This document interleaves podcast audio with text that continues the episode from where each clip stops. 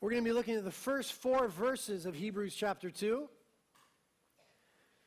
So let's just read it together and then we'll pray. Hebrews chapter 2, verse 1. It says, For this reason, we must pay much closer attention to what we have heard, lest we drift away from it. For if the word spoken through angels proved unalterable, and every transgression and disobedience received a just recompense, how shall we escape if we neglect so great a salvation?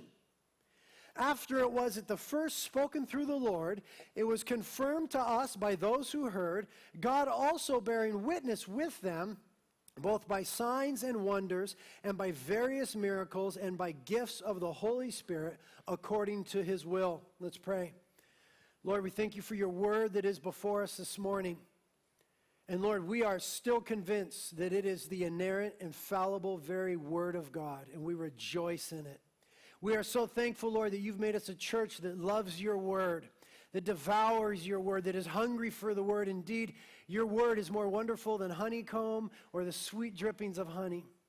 We thank you. It's more precious than silver, more precious than gold, but more than the word of God, we love you, the God of the word.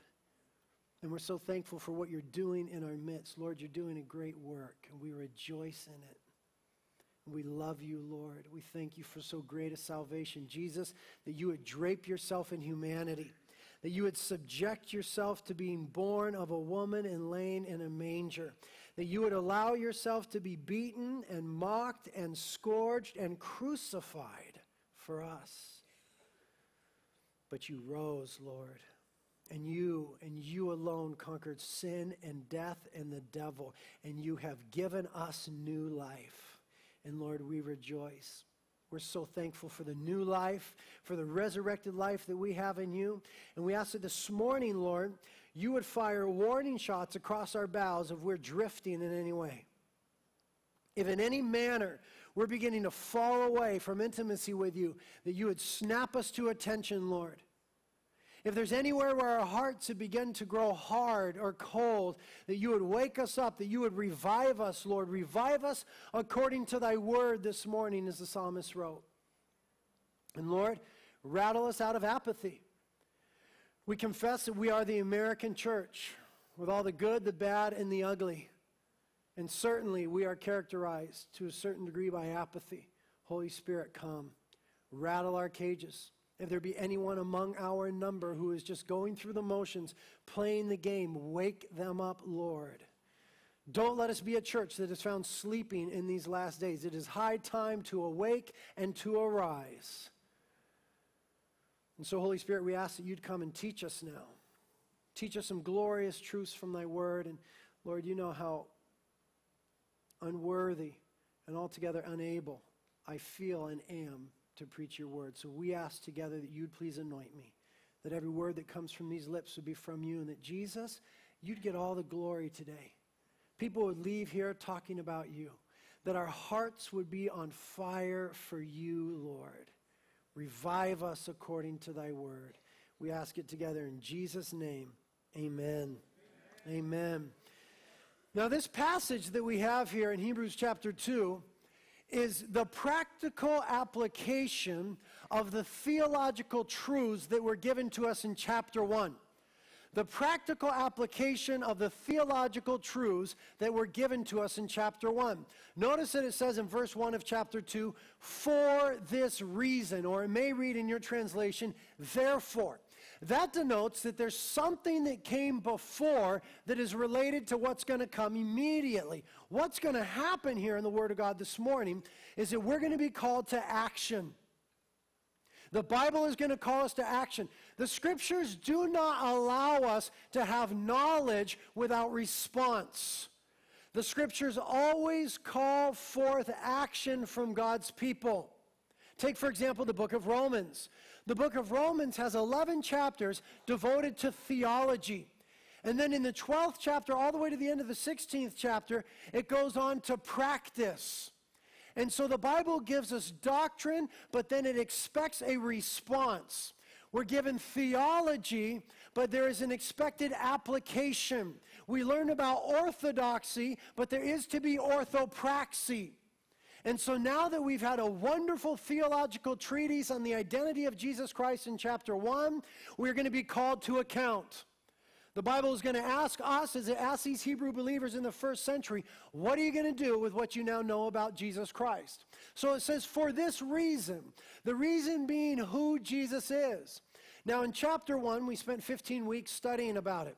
We learned that Jesus is better than the prophets that he is better than the angels, that he is the unique Son of God, that he is the heir of all things. Jesus is the creator of the world and the sustainer of the universe. He's the radiance of God's glory and the exact representation of God's nature. Jesus is the high priest of perfection. He's seated at the right hand of majesty on high. He has a more excellent name. He's the one whom the angels worship. He is the exalted king, the Lord of righteousness, the anointed one, the eternal one, the unchanging one, and the ultimate conqueror. Amen. That is Jesus as presented in Hebrews chapter 1.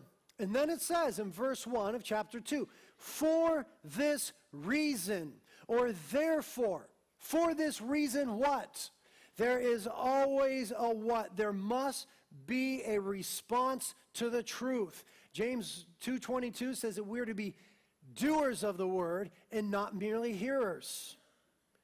And so the author of Hebrews presented these frightened Hebrew Christians who were living in light of persecution under Nero, the Caesar of Rome, he presented them with a high Christology, a high and right and wonderful view of the superiority and the supremacy of the person of Jesus Christ. And the reason he did that is because the superiority of Jesus Christ is to now be an anchor to their souls in the time of difficulty and they are facing difficulty. Their very lives are being threatened because they're Christians. And the superiority of Christ is absolute supremacy. The fact that he is exalted and above every name is to be an anchor to their souls. An anchor because there is a tendency in God's people from time to time to drift. There is a tendency in God's people to drift. And so the verse says, For this reason, we must pay closer attention to what we have heard, lest we drift away from it. Now, we've all got an idea of what the word drift means. You've got connotations that come along with that, but if you were to look it up just in the Oxford American Dictionary, it says this Drift is to be carried slowly by a current. It's a good one. I want you to remember that. To drift is to be carried slowly by a current. To walk slowly. Remember that walking is often analogous in the New Testament to the Christian life. To walk slowly, aimlessly, or casually. To move passively, aimlessly, or involuntarily into a certain situation or condition is what it means to drift. Hold on to that phraseology in that definition. is very good.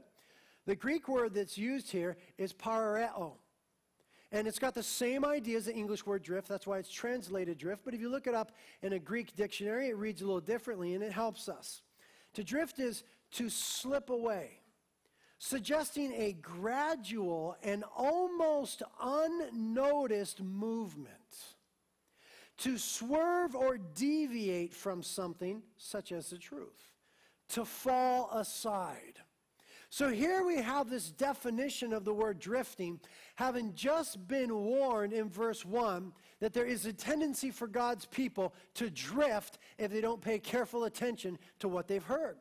And what we discover about drifting is it's not primarily doing something that we should not have done, that's transgression.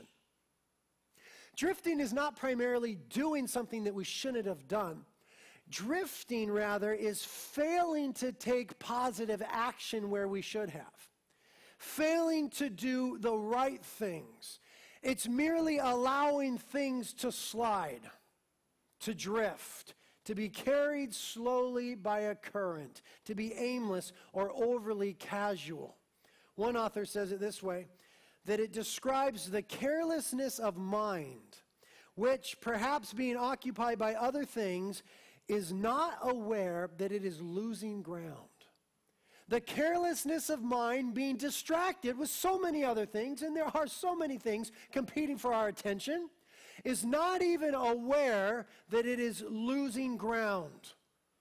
The same Greek word for drift was often used as a nautical term denoting a ship that had lost its mooring, a ship that had come loose. And so there is this metaphor then emerging of a ship being swept past a shore anchorage that was in reach. You see, in old days, they didn't have powered boats. You know, they had sails. And when they were coming into a dock or an anchorage, they had to time it just right. Because if they didn't drop the sails soon enough, they'd ram into the anchorage or the dock or the shore, whatever. But if they dropped the sails too soon, then they would come up short of the anchorage and they would find themselves slowly drifting away from something that was so in reach just a moment ago. That's the picture of drifting. And the danger being highlighted in our text here is that of a great loss taking place in the Christian life, but occurring unnoticed. A great loss, an ultimate shipwreck, as we're going to see in a moment, but occurring unnoticed. This verse could read like this with all this imagery. Therefore, we must the more eagerly anchor our lives to the things that we have been taught, lest the ship of life drift past the harbor and be wrecked. It brings to mind some imagery of a ship that is drifting toward destruction because the pilot is sleeping. And there is a situation for so much of Christianity. Drifting toward destruction because they slumber. The book of Hebrews warns us about this when it gets to the practical part of the book of Hebrews in chapter 13. In verse 11, it says this And this do, knowing the time, that it is already the hour for you to awaken from sleep. For now salvation is nearer to us than when we believed. The night is almost gone and the day is at hand. Let us therefore lay aside the deeds of darkness and put on the armor of light. Let us behave properly as in the day, not in carousing and drunkenness, not in sexual promiscuity and sensuality, not in strife and jealousy. But put on the Lord Jesus Christ and make no provision for the flesh in regard to its lusts. So there are frequent warnings, we see it also in the book of Ephesians, for the Christian to wake up we find ourselves slumbering at the most inopportune time, even as Peter and the boys in the Garden of Gethsemane. And the Lord said to them, Could you not keep watch for me with one hour for one hour? Pray lest ye enter into temptation. And Peter found himself, as many of you are, sleeping when he should have been aware, when he should have been alert, when he should have been on guard. And drifting is an epidemic in the American church. Drifting is an epidemic in the American church. It may be the sin that has most greatly beset the church in America, that of drifting, of not paying careful attention to the light that has been given to us. Because America has been blessed by God Almighty. There's no question about that. We have been blessed. And there was a time when the hearts of Americans were turned toward the Lord, and America became the theological center of Christianity for a time.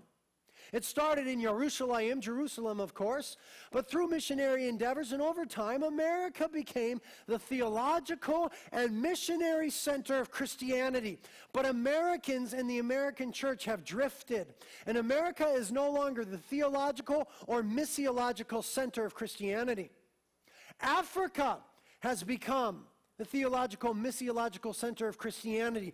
We are still sending missionaries to Africa when we need them to come from there to here. It's not funny, that's real. America needs missionaries who are on fire for the person of Jesus Christ because the church in America is sleeping and drifting, and it is at epidemic proportions. We are drifting. And what we've got to understand is that there is a great danger in drifting. You see, it's not that often that we just plunge ourselves into some disastrous sin. It's not usually the way that Christians do it. But we do often find ourselves drifting into sin and drifting into even apostasy. There have been some in the Christian church who have deliberately, in a moment, turned their backs on God. They've left the Christian faith. There's been a few who, in a moment, deliberately turned their back on God. But for most of those who have turned their back on Christianity, it has been a day by day, week by week drift. It's usually not an abrupt thing. It's a drift, and the thing about a drift is it's almost unnoticeable. C.S. Lewis once said this You show me a hundred people who have turned their back on the faith, and I will show you only a few who were argued out of it. The vast majority seem to have just drifted. I've been doing organized ministry for 10 years now, a decade. And in my short time, I have seen hundreds of people fall away from the faith. Hundreds, perhaps thousands of people drift away from the faith. I can remember back when reality was a little college ministry at Calvary Chapel, Santa Barbara, and we had hundreds of college kids on Friday night, so on fire for the Lord, you've never seen anything like it. And now, when we have little reunions and we get together, the question always comes up where's so and so? What happened to her? Why isn't she walking with the Lord anymore? What happened to him? Why did they fall away? What happened to their faith? When did they shipwreck? In our short life as a church, we've been a church less than five years. We've seen hundreds of people come and go. Not all of them have drifted away, but many, indeed hundreds, have drifted away. It's an epidemic in the American church, this drifting away from the Lord.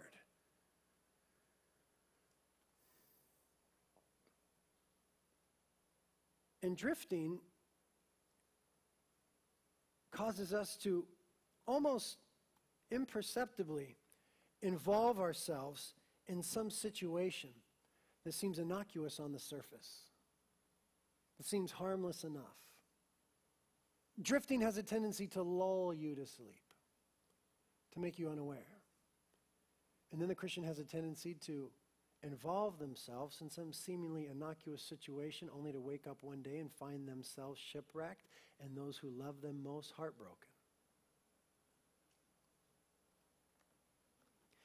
We have to be continually on guard against drifting, continually uh, guarding against the danger of drifting.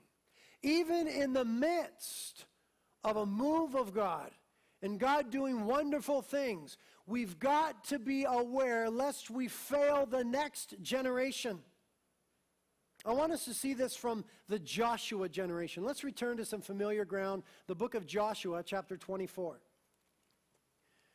Joshua chapter 24. Joshua is familiar because it's a book that we studied before Hebrews. But it's also familiar because we just finished reading our one year Bible reading as a church, and we're now just a few chapters into the book of Judges. But here in Joshua, we know most of us the story. I won't belabor it here, I won't recount it. But here in Joshua 24, Joshua dies. In verse 29, at the age of 110, Joshua dies. And then in verse 31, it says this And Israel served the Lord all the days of Joshua and all the days of the elders who survived Joshua, and had known all the deeds of the Lord which he had done for Israel. So everybody that was with Joshua, remember the Kadesh Barnea generation had died away because of their disobedience. They wandered in the wilderness and they died off except for Joshua and Caleb. So we had the Kadesh Barnea generation from Numbers 13 and 14. Then we have the Joshua generation, a whole new generation that enters into the land. They're there fighting for decades. Joshua dies at 110. And everyone that was a member of that generation that saw Joshua and saw what the Lord did and the elders that came after him, they stood firm in their faith. And that's the attestation of the last chapter here in Joshua. And it repeats that in Judges chapter 2, verse 7. Judges 2, verse 7 says the same thing. And the people served the Lord all the days of Joshua and all the days of the elders who survived Joshua, who had seen all the great work of the Lord, which he had done for Israel. Now, the general statement is that they had served the Lord. But what becomes evident very quickly in the book of Judges is that there was a subtle drifting that was happening in that generation. They had seen great things. They were the ones who experienced the land flowing with milk and honey. They were the ones who experienced as the Jordan stood still a mile upstream and they crossed over. They had seen the walls of Jericho come down. They had seen the sun stand still in Joshua chapter 10. They had seen great and mighty things. But there was an imperceptible drifting happening in this generation. How do we know? Because the book of Judges continues in chapter 2, verse 10, and says this And all that generation also were gathered to their fathers. That's an Old Testament way of saying they died. So the Joshua generation dies. Look.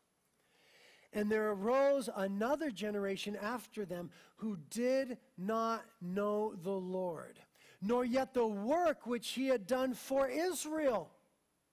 Then the sons of Israel did evil in the sight of the Lord and served the Baals.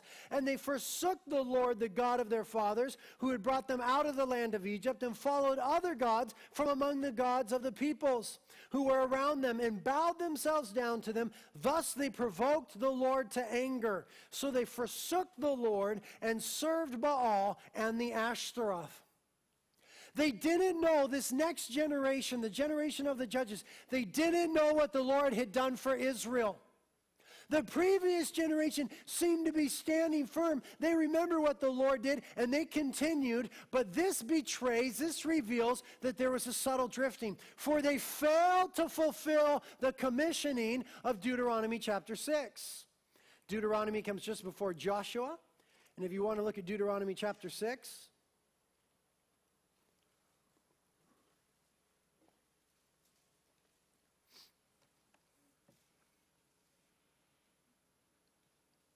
Verse 1 Now this is a commandment, the statutes and the judgments which the Lord your God has commanded me to teach you, that you might do them in the land where you are going over to possess it. This is Moses speaking to the Joshua generation before they take the land.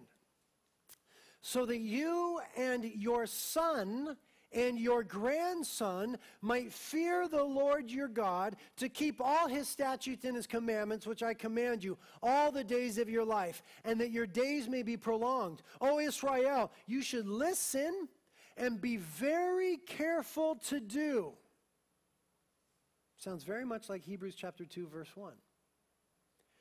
Listen and be very careful to do that it may be well with you and that you may multiply greatly, just as the Lord, the God of your fathers, has promised you in a land flowing with milk and honey.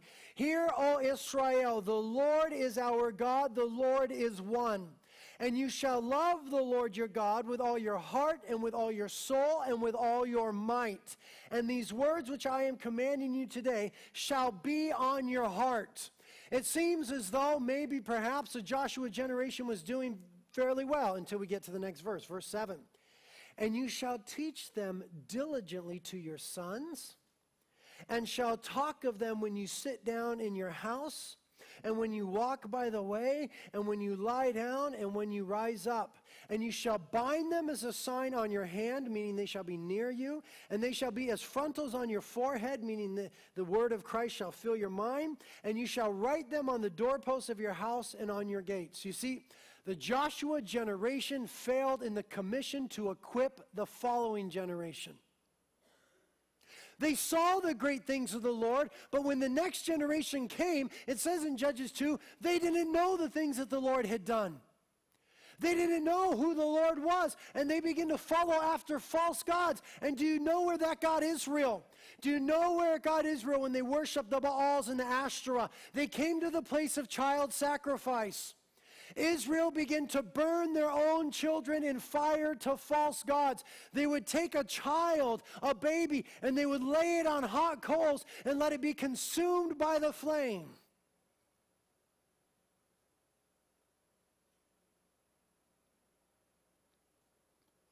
because the previous generation had drifted. It was imperceivable to them. They didn't even notice it.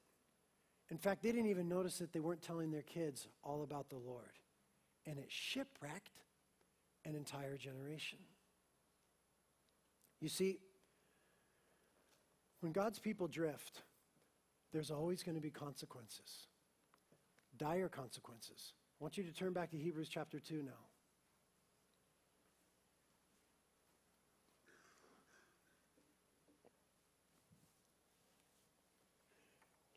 When God's people drift, there's always going to be consequences. Look here in verse 2. We're going to come back to verse 1 and finish up a few details, but look what verse 2 says. For if the word spoken through angels proved unalterable, and every transgression and disobedience received a just recompense, how shall we escape if we neglect so great a salvation? In verse 2, it's talking about the law that was delivered to Moses at Mount Sinai. We already learned in chapter 1 that angels were involved in that. Galatians 3 says so, Acts 7 says so. It was also in the rabbinic teachings that somehow God employed the angels in delivering the law to Moses and to the nation of Israel. So that's what it's talking about when it says the word spoken through angels. Notice it proved unalterable, meaning it was firm. It was steadfast. It was the very word of God. It was not to be trifled with. It wasn't to be manipulated. It wasn't to be changed. It wasn't to be rearranged. It was the unalterable word of God. And notice what it says.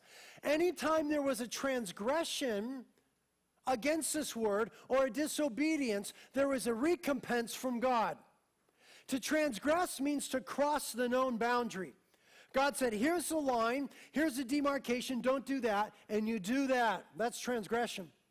Disobedience here in the Greek means to hear amiss. It's the idea of I heard it, but I don't really want to hear it. It's like many of us do when we come to church. Oh, he doesn't mean me. That's not for me. I hear it, but I mean, yeah, you know. That's what it means. Notice what it says that the word delivered through angels was unalterable. It was the very word of God, the law delivered to Moses, to Israel Mount Sinai. And anytime it was transgressed or disobeyed, there was judgment from God. There was judgment from God. God always judges disobedience. This is very unpopular in society today. This is becoming very unpopular in the church today. We get uncomfortable when we talk about God punishing people.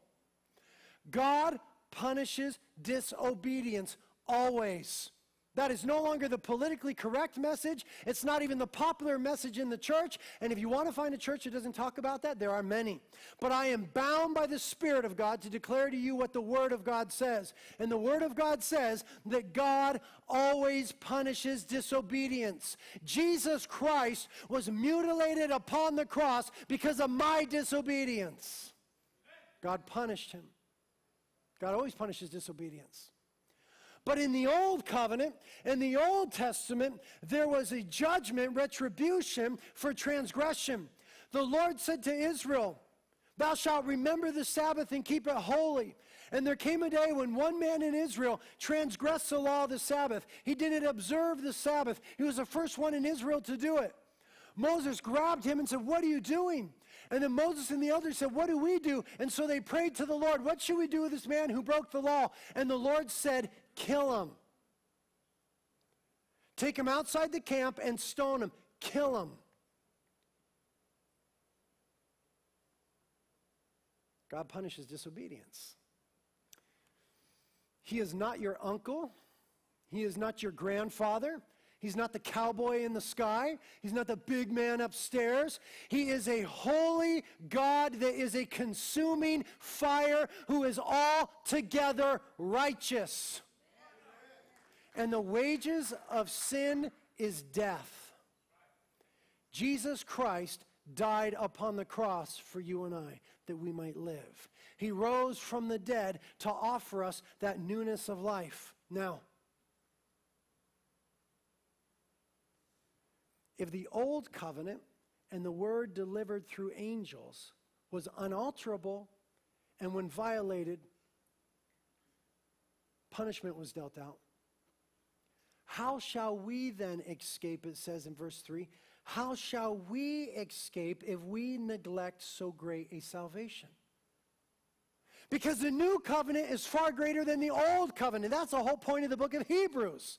And Jesus is better than the angels, and he's better than the prophets, and he's better than the priests, and he's the one who made atonement for our sins. And so, if they were in trouble for transgressing the law, how much more do you think we are in trouble if we ignore so great a salvation? How shall we escape if we neglect so great a salvation? Speaking about the salvation, it says that it was first spoken through the Lord. It was confirmed to us, the author of Hebrews, speaking by those who heard, meaning the disciples. And God also bore witness with them, both by signs and wonders, and by various miracles, and by gifts of the Holy Spirit, according to his will. God bore witness and bears witness in the church that this is the one true gospel, that there is salvation in no other name. There is no other name given among men under heaven by which we can be saved other than the name of Jesus Christ. And what the author of Hebrews is arguing for is if the old covenant required punishment when it was disobeyed, how much more the consequences if we neglect so great a salvation as we have in Jesus Christ. See, listen. Drifting is dangerous. And there are always consequences to drifting. That's what we saw in the Joshua generation. And it's the same in the new covenant. The consequences aren't mentioned here. This is just one of five warning passages throughout the book of Hebrews. But the consequences are outlined in Hebrews chapter 6. I'm going to read you an excerpt, it's on the PowerPoint. It says in Hebrews 6, Let us press on toward maturity. For in the case of those who have once been enlightened and have tasted of the heavenly gift and have been made partakers of the Holy Spirit and have tasted the good word of God and the power of the age to come, that's talking about Christians, and then have fallen away, it is impossible to renew them again to repentance. This is one of the most disputed texts in all of the Bible as to the interpretation, as to what it means. And Bible expositors have gotten very creative to try to get around it. But it seems to say that if you enter into the faith if you come to the saving knowledge of Jesus Christ, if you engage in relationship with Him and then abandon that through stagnation first, and unnoticeable drift, secondly, and then apostasy, third. If you abandon that, then your salvation is lost. Now, that is a disputed interpretation. I am not talking about when you sin. You cannot out sin the grace of God. He died to forgive our sins.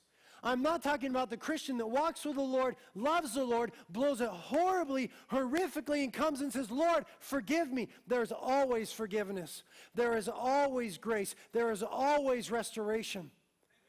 I am talking about the person who begins an unnoticeable drift, who did not pay close attention, who neglected so great a salvation you see, the book of Hebrews very clearly teaches this that if we don't press on toward maturity, we will stagnate and then slide toward apostasy.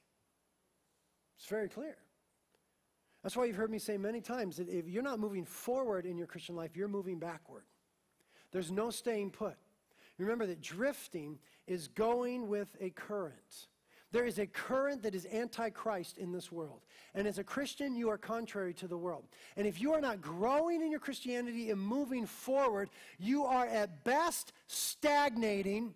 You are more realistically drifting. And the Bible says that you are in danger of apostasy, of no longer trusting in Jesus Christ for your salvation your heart growing cold and dying, removing yourself from the covenant relationship with Jesus Christ. He says in Hebrews chapter 5, by now some of you should have been teachers. but you're still stuck on the milk of the Word of God when you should be involving yourself in the meat. There's no forward momentum, he tells them, so you're in danger of drifting, which means you're in danger of apostasy, which means you're in danger of losing your salvation. You see, if you're not pursuing wholeheartedly Jesus Christ, if you're a lukewarm Christian, if you're a Sunday Christian, if you're just religious, if you're just playing a little Christian game, you will find no comfort in the New Testament for yourself. You will find no comfort whatsoever.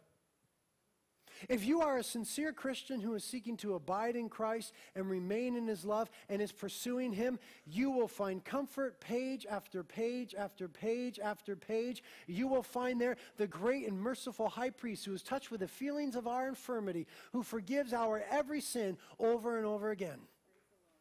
But if you have tasted of the heavenly gift and are neglecting that salvation, my brothers and my sisters, the Bible seems to say to you that you are in great danger. It says, How shall we escape if we neglect so great a salvation? What does it mean to neglect? It means to fail to care for it properly, to not pay proper attention to, to disregard. Do you see why this is a problem? This is a problem because a high percentage of the church in America does just this with Jesus they don't pay proper attention to.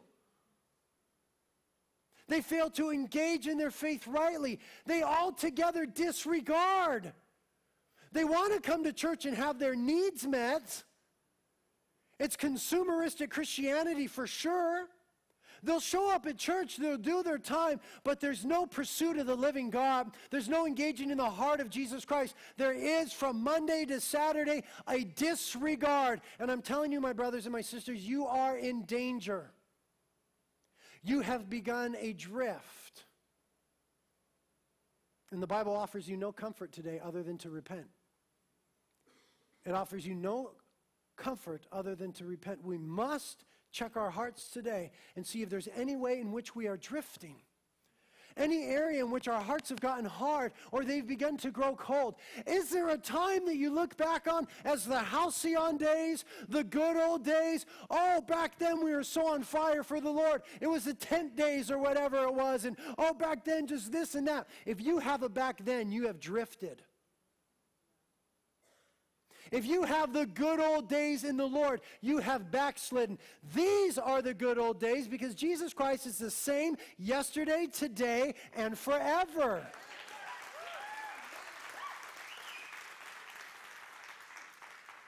And I want to speak gently because I'm younger than many of you. But don't believe the lie that your faith cools off as you mature. Oh, when I was young, I was so on fire, and, uh, and now I'm more mature. No, you're lukewarm.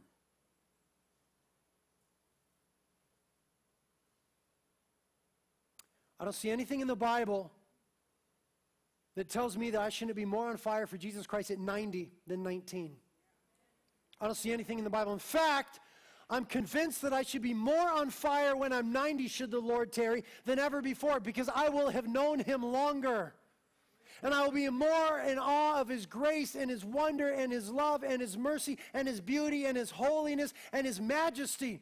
I am convinced that I will love my wife more at 90 than I love her now because I will know her more.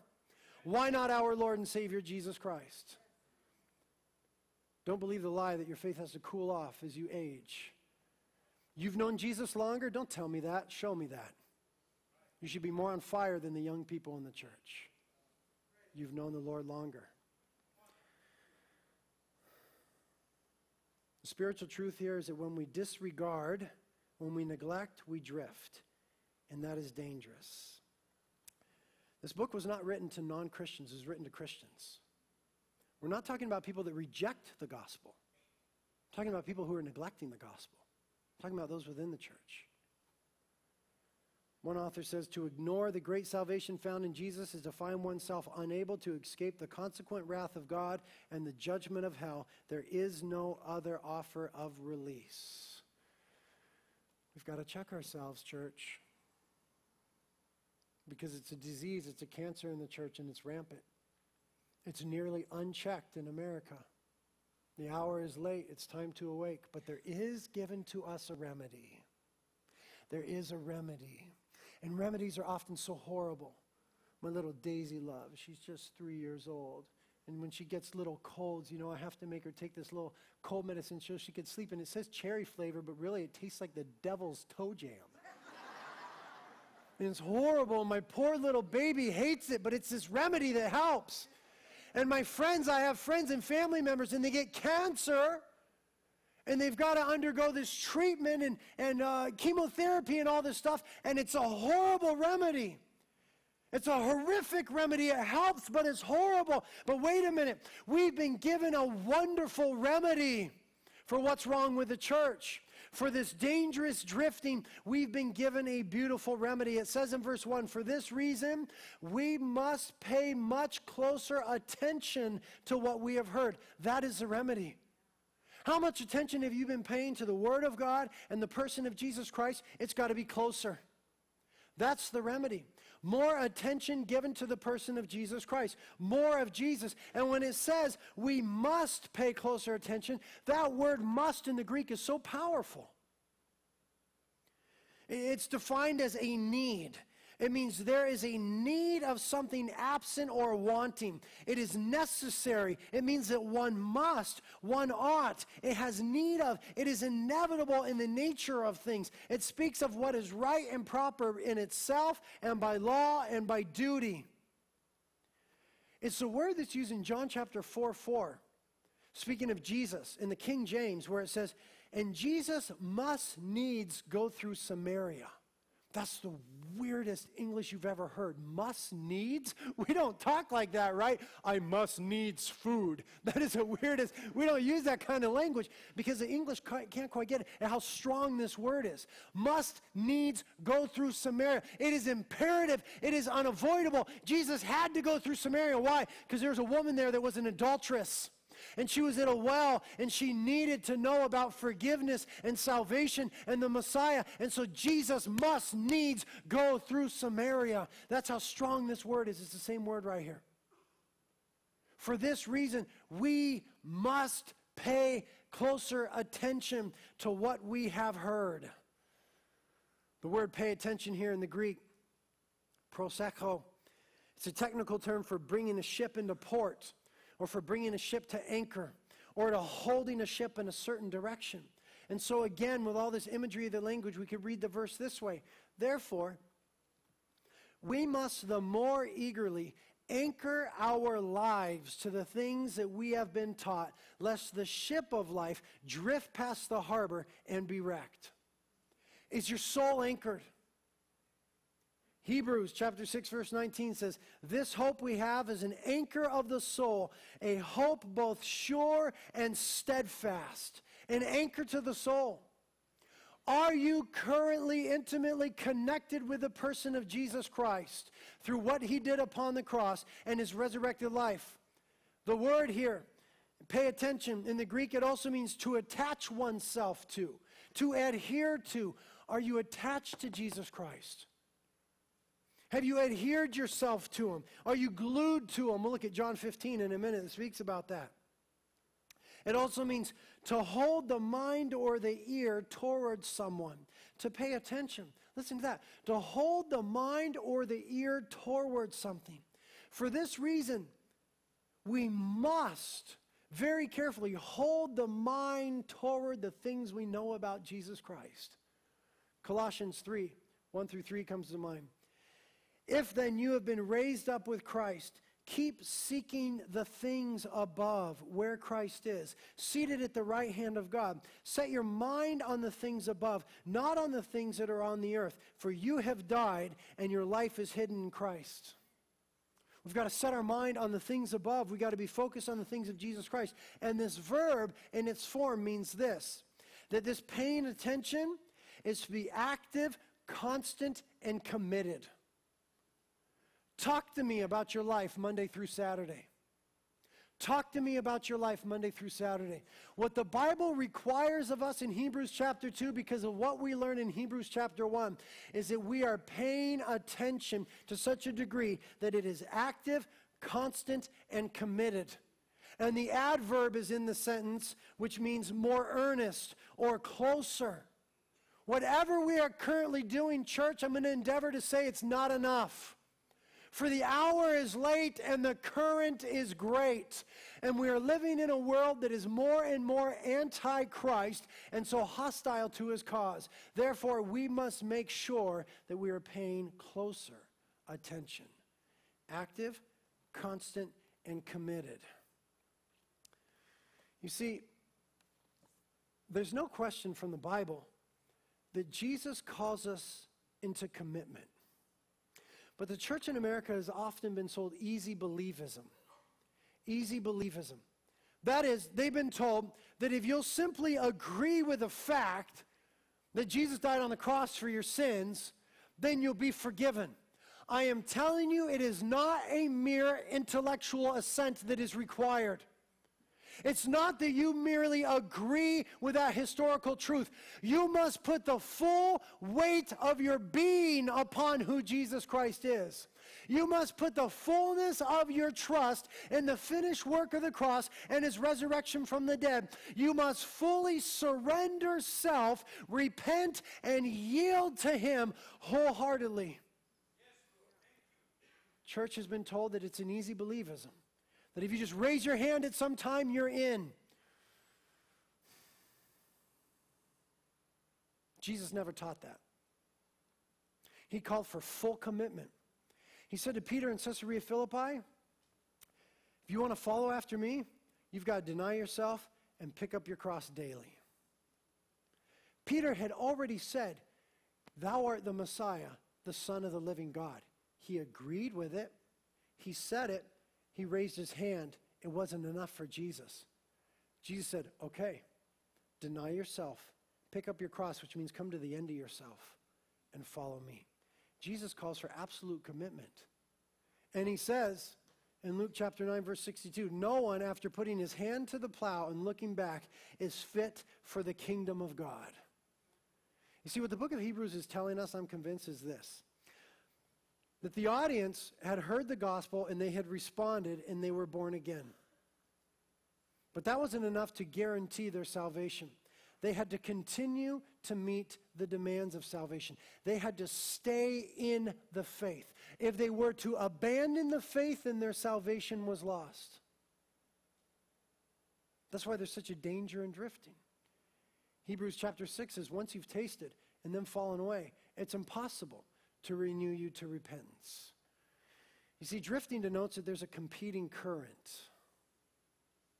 And that current wants to sweep us away. Jesus Christ has called us into relationship. In Luke chapter 8, turn there real quick. Luke chapter 8, the parable of the soils comes to mind. Please, when I say quick, I mean quick. We're running out of time.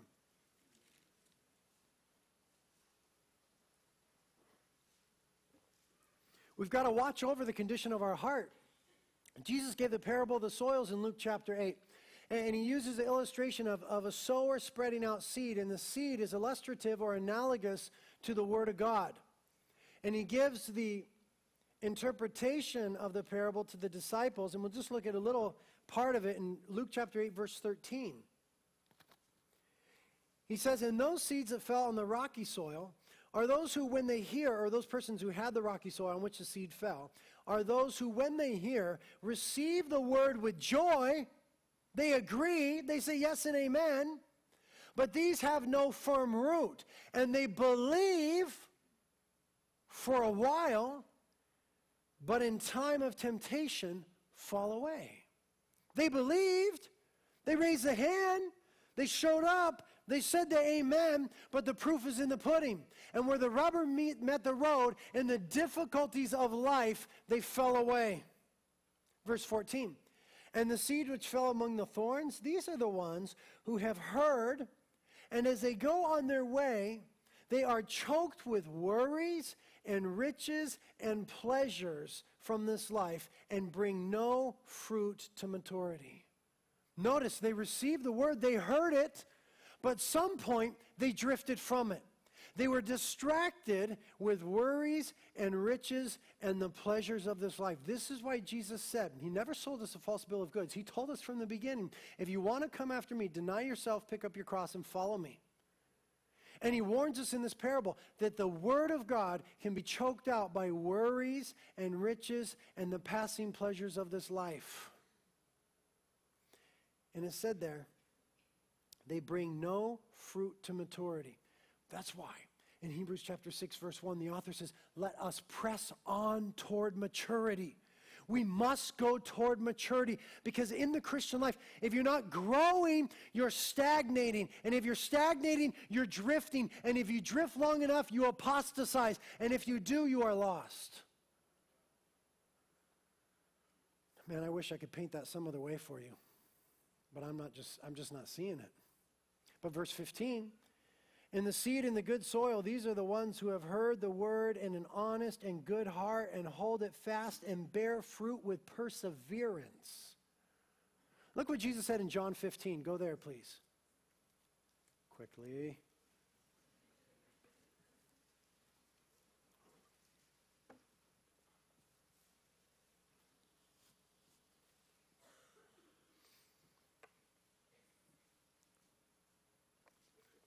Look what he says in John 15, starting in verse 1, the words of Christ. He says, I am the true vine, and my Father is a vine dresser. Every branch in me that does not bear fruit, he takes away. And every branch that bears, bears fruit, he prunes it, that it may bear more fruit. You are already clean because of the word which I have spoken to you. He's talking to his disciples, those who are his. Verse 4 Abide in me, and I in you. As the branch cannot bear fruit of itself unless it abides in the vine, so neither can you unless you abide in me. I am the vine, you are the branches. He who abides in me and I in him, he bears much fruit. What is he telling us here? He's saying, as long as you stick with me, it's going to be okay. You might blow it. You might get off track. You might sin in a horrific way. You thought you'd never do that again. But if you stick with me, it's gonna be okay. There will be some pruning, but you stick with me and it's gonna be okay. But then he says, apart from me, you can do nothing. If anyone does not abide in me, he is thrown away as a branch and dries up, and they gather them and cast them into the fire, and they are burned.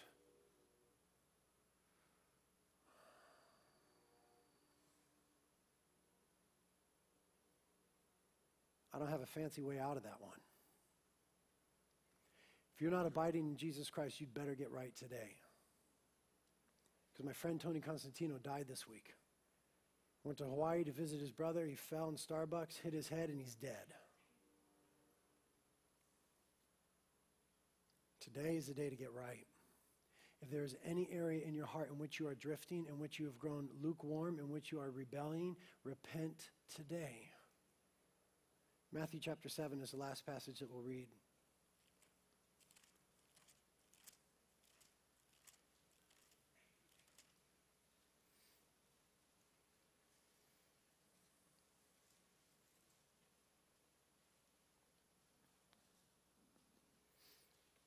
Matthew chapter 7, the words of Christ starting in verse 20. Matthew 7 20. So then, you will know them by their fruits. Not everyone who says to me, look at this, not everyone who says to me, Lord, Lord, will enter the kingdom of heaven, but he who does the will of my Father who is in heaven. Not everybody that says, I'm a Christian, is actually born again. Not everybody that says, Lord, Lord, will enter the kingdom of heaven. Many will say to me on that day, many, he says, many will say to me on that day, Lord, Lord, did we not prophesy in your name, and in your name cast out demons, and in your name perform many miracles? In other words, didn't we do a lot of Christian stuff? We did Christian things. Verse 23 And then I will declare to them, I never knew you. Depart from me, you who practice lawlessness. We've got to check ourselves. Have you put your full weight of who you are and the fullness of your trust in the person of Jesus Christ for salvation? Have you really honestly repented? Brothers and sisters, if you have been born again, there's going to be change in your life. You're not going to be perfect, but there's going to be change. I will not send people to hell with a smile on their faces. If there is not change in your life, you haven't been born by the Spirit of God. Because he changes lives. It's not some stupid religion. It's not a glee club. It's not some fun little decision. It is the Spirit of the living God of the universe coming upon you and giving you a brand new nature. If your life isn't changed, you're not saved.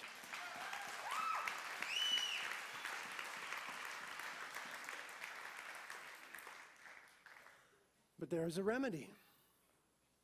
He says in verse 24 Therefore, everyone who hears these words of mine and acts upon them sounds just like Hebrews chapter 2, verse 1. Everyone who hears these words and acts upon them has a right response to what they've heard in the word. Maybe compared to a wise man who built his house upon the rock. And the rain descended, and the floods came, and the winds blew and burst against that house, and yet it did not fall, for it had been founded upon the rock. He tells them there, everything is going to be okay if you just respond to the word. If you respond to the word and the soil of your heart is soft and the word can take root and you don't let it get choked out by your other cares and concerns, everything will be okay.